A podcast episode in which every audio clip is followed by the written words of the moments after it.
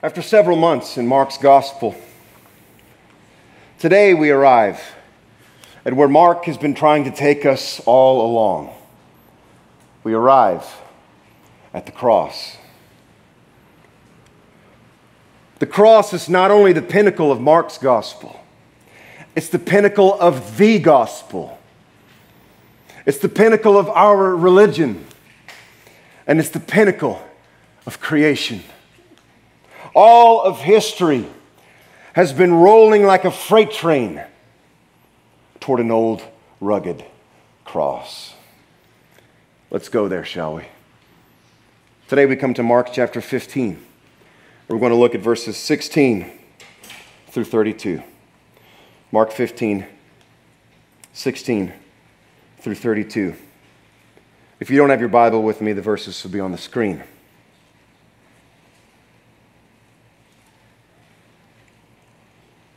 Verse 16 The soldiers led Jesus away into the palace, that is, the praetorium, and called together the whole company of soldiers.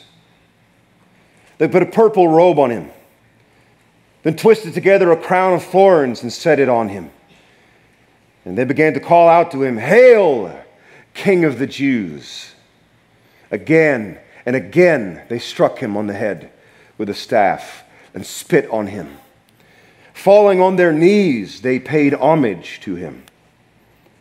And when they had mocked him, they took off the purple robe and put his own clothes on him. Then they led him out to crucify him. A certain man from Cyrene, Simon, the father of Alexander and Rufus, was passing by on his way in from the country, and they forced him to carry the cross. They brought Jesus to the place called Golgotha, which means the place of the skull. Then they offered him wine mixed with myrrh, but he did not take it. And they crucified him. Dividing up his clothes, they cast lots to see what each would get. It was nine in the morning when they crucified him. The written notice of the charge against him read, The King of the Jews. They crucified two rebels with him, one on his right and one on his left. Those who passed by hurled insults at him, shaking their heads and saying, So, you who are going to destroy the temple and build it in three days, come down from the cross and save yourself. In the same way, the chief priests and the teachers of the law mocked him among themselves. He saved others, they said, but he can't save himself. Let this Messiah, this King of Israel, come down now from the cross, that we may see and believe. Those crucified with him also heaped insults on him. This is God's word. Let's pray together. Father, whew. What a passage that we come to this morning. As we examine your word, we ask you in humility to give us your spirit. Please, give us your spirit so that we might see Jesus and see his cross in a new and profound light one that will change us from the inside out. Thank you, Father. And thank you, Lord Jesus, for your suffering. And Lord, it's in your name we pray. Amen. Crucifixion was a gruesome way to die. But as we said last week, Mark doesn't focus on the gory details of crucifixion. Other gospel writers do that. Instead, Mark focuses on the shame of crucifixion. The shame Now, most paintings you see of the crucifixion, Jesus has a cloth covering his private parts. But that's not the reality. Mark tells us that Jesus was stripped naked. He was removed of every ounce of his dignity. I've actually only seen one painting in my life that I think accurately depicts Jesus' crucifixion. And I'll be honest, I can't look at it for more than a few seconds. Again, not only because of its brutality, but because of its shame. I thought for a brief moment about showing you that painting on the screen today. But I thought better of it since it is literally rated X. I decided not to show that to you. But the point is, the cross is more shameful than most any of us understand. Mark tells us that the soldiers laughed at Jesus and spit on him. He tells us that the soldiers put a purple robe on Jesus and twisted together a crown of thorns for his head. He tells us the soldiers mockingly bowed to Jesus. He tells us that they stripped him naked. Mark tells us of the sign put over Jesus' head that read, King of the Jews, in mockery of him. In verses 29 and 30, he tells us the crowds hurled insults at him. In verses 31 and 32, he tells us the religious leaders mocked him. And at the end of our text today, we even have the two thieves who are being crucified with Jesus. They too are making fun of him. But the question today is why? Why? Why is everyone insulting him this way? And why does God's plan of redemption include the humiliation of Jesus? Not just the suffering. Why does it include the humiliation of Jesus? Our text today gives us two answers. Number one, in your outline, Jesus' humiliation reveals our hearts. Jesus' humiliation reveals our hearts. And it reveals it in two ways. The mockery that we see in our text reveals our hearts in two ways. Number one, the mockery shows our absolute hostility to Jesus' claim of divinity. We hate Jesus' lordship over us. We hate it. Just look at the text. Just look at it. What are they making fun of Jesus for? Are they mocking him for the Sermon on the Mount? Are they mocking him for the Golden Rule? No. They're making fun of his claims. They're making fun of who he claimed to be. Now, don't get me wrong, we hate Jesus' moral commands too. We hate them so bad, the only thing we are forced to do is water them way down. Okay? We just water them way, way, way, way down. So when he tells us, love your neighbor equally as much as you love yourself, well, that won't do. So we water that down to just say, be nice.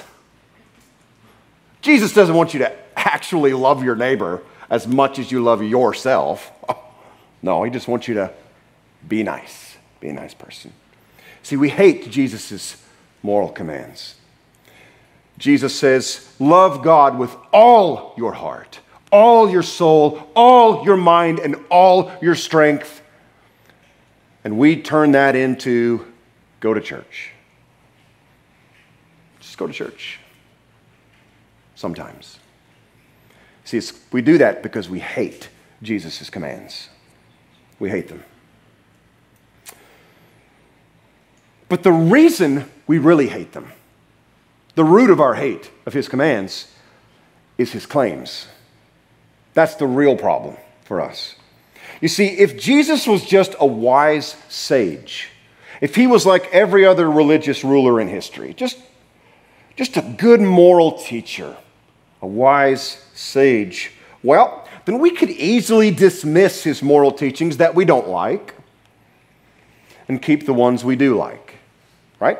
So we'll take some from Buddha, you know, we'll take some from Muhammad, we'll take some from Jesus, we'll throw it all together, and we'll come up with our worldview that way. But we have a small problem. Jesus won't let us do that with him. he won't let us. You see, when the person who tells us to love our neighbor also tells us that he's the king of the universe, well, that's unacceptable. We're okay with Jesus as a moral teacher, we're okay with him as a wise sage. But to claim to be our Lord and King won't do. That ain't going to work. Nope. We have to crucify that guy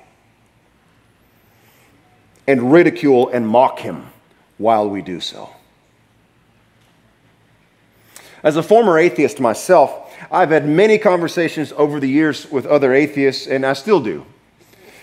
I have lots of conversations with them. And, and what is amazing to me is that so many atheists laugh and ridicule a Jesus who they don't believe in. That, like, kind of blows my mind, really. But, you know, I used to do the same thing.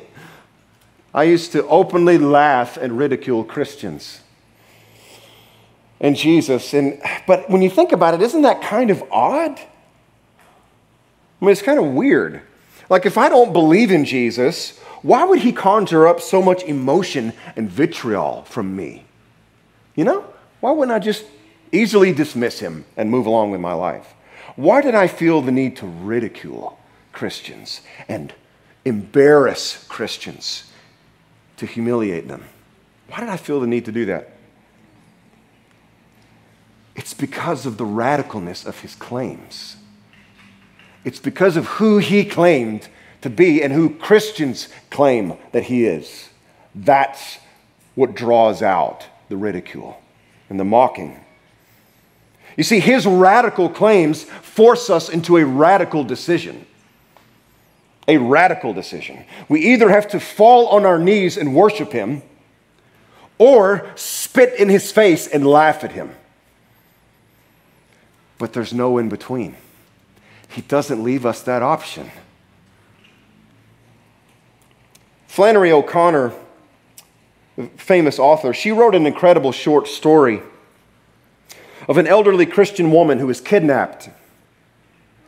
And in the story, the Christian grandmother pleads with her kidnapper. And she says, Oh, son, I know deep down you're a good boy. If you would just pray more and go to church, I know things would change for you. I know they would. If you just go to Jesus, just go to Jesus, son. And the kidnapper responds to the grandmother and says, Jesus? If Jesus is who he said he is, then there's nothing for you to do but throw away everything and follow him. But if he isn't, if he's not who he said he is, then there's nothing for you to do but absolutely anything you want to do in this life. Anything, including kidnapping you for a ransom. Years later, Flannery O'Connor talked about this short story, and she explained that the kidnapper had a much better understanding of Jesus than the grandmother did. The grandmother was just like a lot of us. She was just religious, you see. She was just a good Christian lady. But really, her beliefs about Jesus were very superficial. She was trying to find Jesus in the middle somewhere. But with Jesus, there is no middle. There is no middle. It's all or nothing. It's total devotion or mockery. That's it. And the kidnapper understood that. He understood the radicalness of Jesus' claims much better than the grandmother did. He understood that Jesus was claiming to be something he could not get on board with. And so he mocked him, just like you do, just like I do. You see, that's what we can't stand about Jesus. We don't want to bow to him. We don't want to. We're in control of our lives, not Jesus. Nobody tells us what to do. We are the captain of this ship, the master of our own fate. We don't want to bow to him and we don't want to give up everything to follow him. Give me a break, Jesus. We just want to be nice religious people, like the grandmother in Miss O'Connor's story. We just want to be nice religious people, you know, go to church, throw some money in the plate every now and then. Feel like we're a pretty good person for doing so. But unfortunately, that's not what Jesus demands of us. As King of the universe, he demands perfect moral obedience from us and nothing less. Nothing less. Perfect, perpetual obedience. And we can't stand it. The hostility of our hearts is immediately drawn out by that demand and by that claim. So the mockery shows us our hostility to Jesus' claims. But secondly, the mockery shows us our prideful ignorance of the power of weakness. Our prideful ignorance of the power of weakness. Jesus is by far the most unique person in history. In fact, if you're wondering how I converted from atheism to Christianity, it was the person of Jesus that did so. I was shocked into belief because of who Jesus is.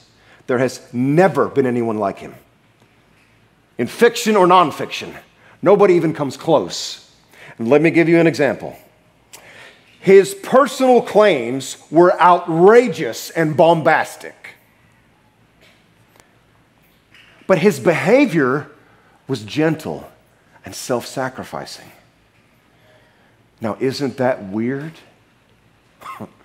isn't that weird?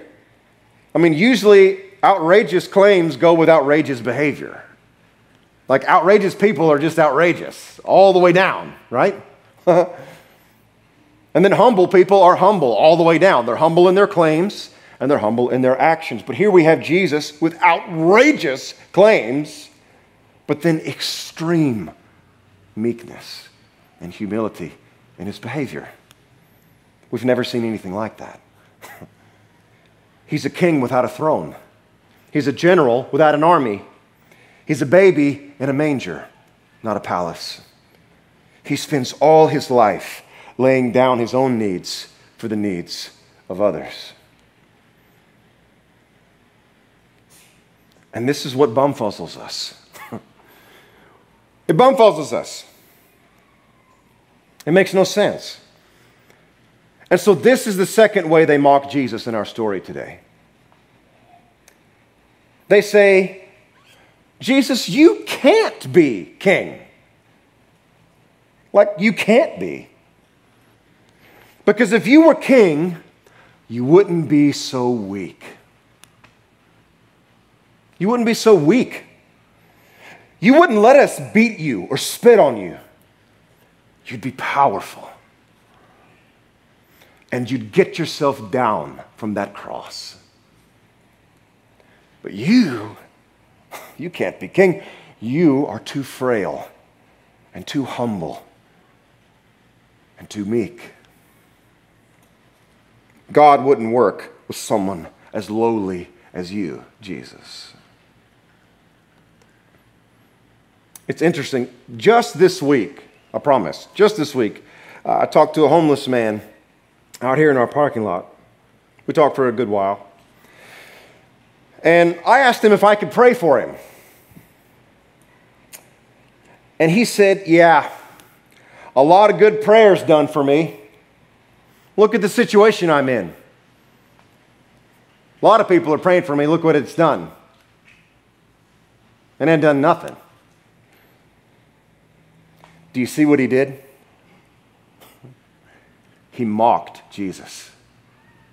See? Why? Why did he mock him?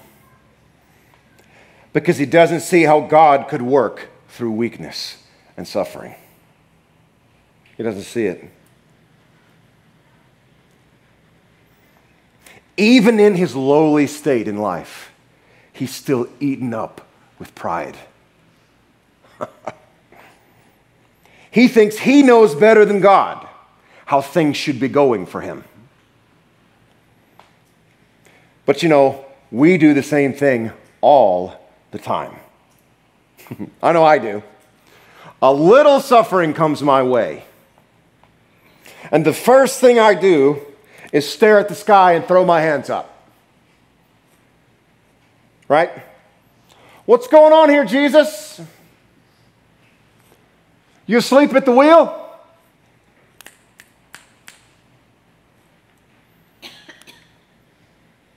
See, I end up mocking Jesus too.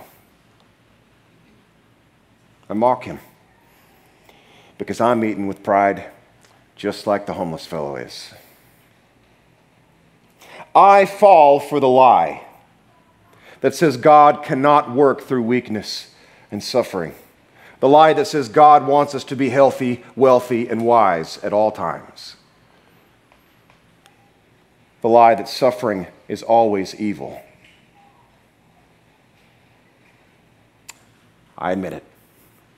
My name is Dustin, and I fall for the lie that God can't work through suffering. When in reality, he explicitly said that he does. he explicitly said it. So the Apostle Paul writes uh, that he had a demon tormenting him. Okay? And he says that he pleaded with Jesus three times to take the demon away from him. And you know what Jesus said? Jesus said, No. Nope. Jesus says, quote, My grace is sufficient for you. for my power is made perfect in weakness. In weakness. End quote. And so, I'm worried. I'm worried for me, and I'm worried for you. I'm worried that we don't really believe that grace is sufficient. I think that that right there is the greatest challenge of the Christian life. In fact, I think that's really what discipleship is.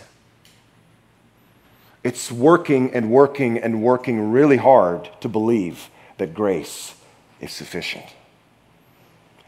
That grace is all we need. That's hard. That is a heck of a challenge. I'm worried for us. I'm worried that we don't believe that God intentionally operates through hardships and weakness. We believe that He's up in heaven just with, oh, it's panicked. Oh, look at the storm. What do we do? Right? just like the disciples in the boat. The storm comes, the boat starts rocking. What do they do? Jesus, are you asleep at the wheel? when Jesus was the one who sent them into the storm. He sent them in. He's the one who told them to get in the boat and go. He does that with us too, and I'm afraid for us, I'm afraid we don't believe that. So, the mockery of Jesus reveals our hostility towards Jesus' claims of lordship, uh, and it reveals our prideful ignorance of the power of weakness. That's pretty scary. it's pretty scary, but fortunately, the sermon doesn't end there. Point number two in your outline Jesus' humiliation reveals his heart. It reveals his heart. When you think about it, it wasn't that stupid for them to say what they said in our text here. It wasn't that stupid. They said, If you are the Son of God, come down from the cross. I mean, that makes sense to our worldly minds. It does. I mean, every epic story, I mean, who's a Marvel film fan? You like Marvel films? I've seen all of them. Oh, yes. Love Marvel films, yes. I've seen them all, right? And so every epic story, including the Marvel films, including like all the comic books, um, but I'm even talking about all the way, all the way, all the way back. Every epic story ever told has a hero who is almost killed, who is almost wiped out. But then, at the last second, just in the nick of time, he musters up enough superhero strength to save himself. Or his friends rush in at the last second. They muster up enough strength to save him. Right? So the people in our text today, they're looking at Jesus and they're saying, okay, you say you're a hero. Do your hero thing. Huh? Come on down from there. Time's running out, hero. Come on down from the cross. But what they don't realize is that Jesus is a greater hero than we have ever imagined. He's a greater hero than we've ever come up with in fiction or in comic books or anything else. You see, he is a hero who doesn't save us at the risk of his life. All heroes do that. But Jesus is a hero who saves us at the cost of his life. Jesus himself says in John 10 18, No one takes my life from me, but I lay it down of my own accord. You see, the crowd believed Jesus had to express his love and greatness by coming down from the cross. But you and I know better. We should know better. We know that Jesus expressed his love and greatness by staying on the cross. In the greatest act of heroism in the history of the universe, the king in the most glorious place came to the most shameful place, the most humiliating place. The most powerful person became the weakest person.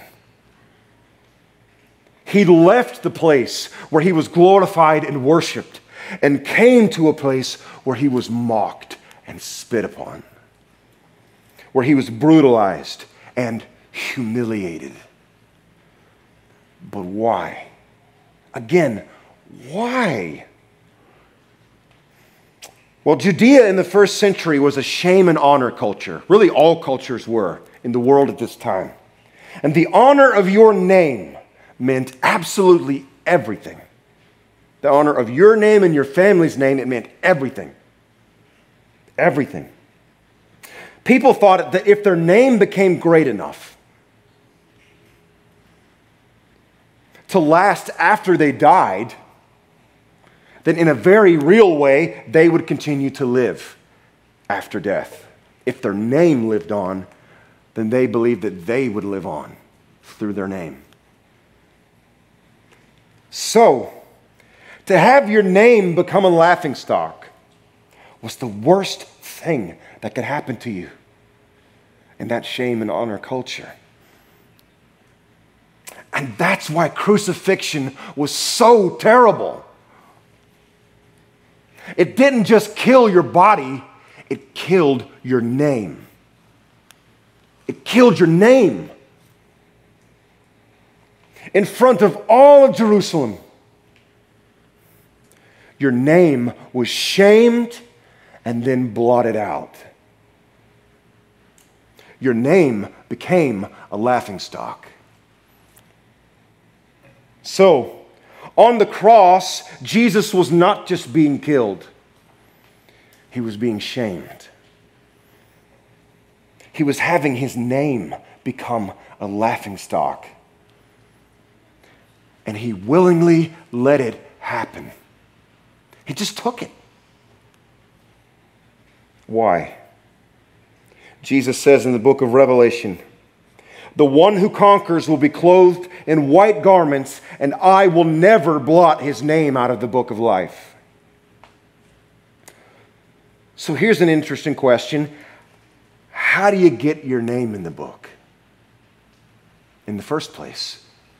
How do you get your name in the book of life? You see, Psalm chapter 2 tells us what the human race deserves for its pride and rebellion against its creator.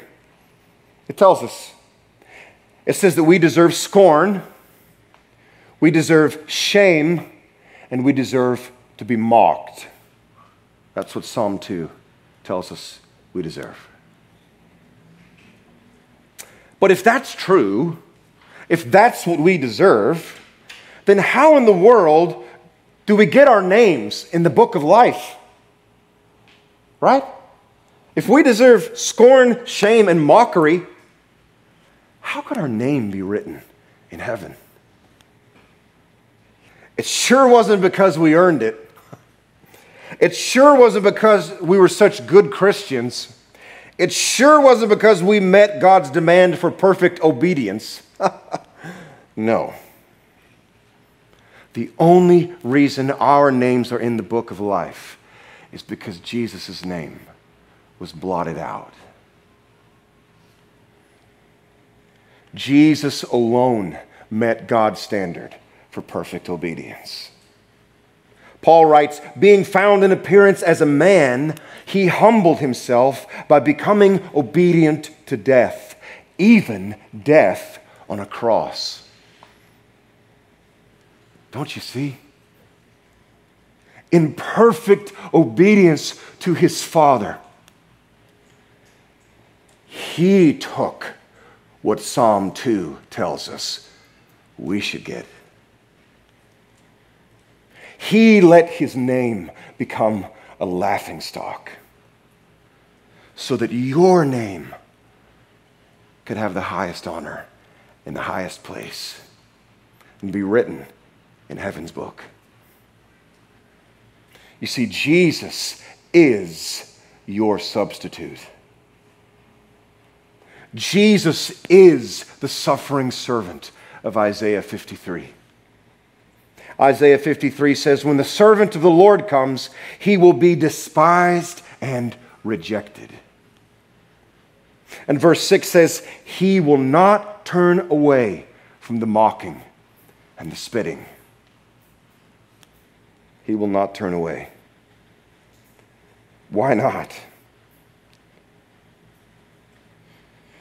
It's because that's what we deserve.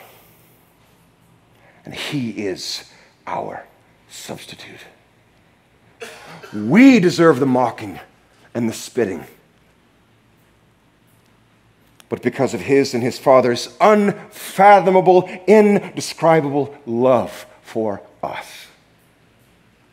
Jesus took what we deserve so that we can get what he deserves, which is eternal joy and peace with the Father. His name was blotted out of the book so that your name could be written in the book forever. And it will never be blotted out. Ever. It'll be written there forever. And so you need to see that Jesus didn't just die for your sins, he was shamed for your sins. You need to see that his suffering was total. It was total. He suffered in mind, body, spirit, and emotion. What Jesus suffered was literally hell. That is what he suffered. And you need to see that that's the entire reason he came. It's the whole reason he came in the first place. Because he's our hero, our true hero. Born in the manger, died on a cross, and rose from a borrowed tomb. All for you and all for me for your sins and for mine. He is our Redeemer. He is our substitute. He is our Lamb. The hymn writer says it well. On a hill far away stood an old rugged cross, the emblem of suffering and shame. And I love that old cross where the dearest and best for a world of lost sinners was slain. So I'll cherish the old rugged cross. Till my trophies at last I lay down. I will cling to the old rugged cross and exchange it someday for a crown.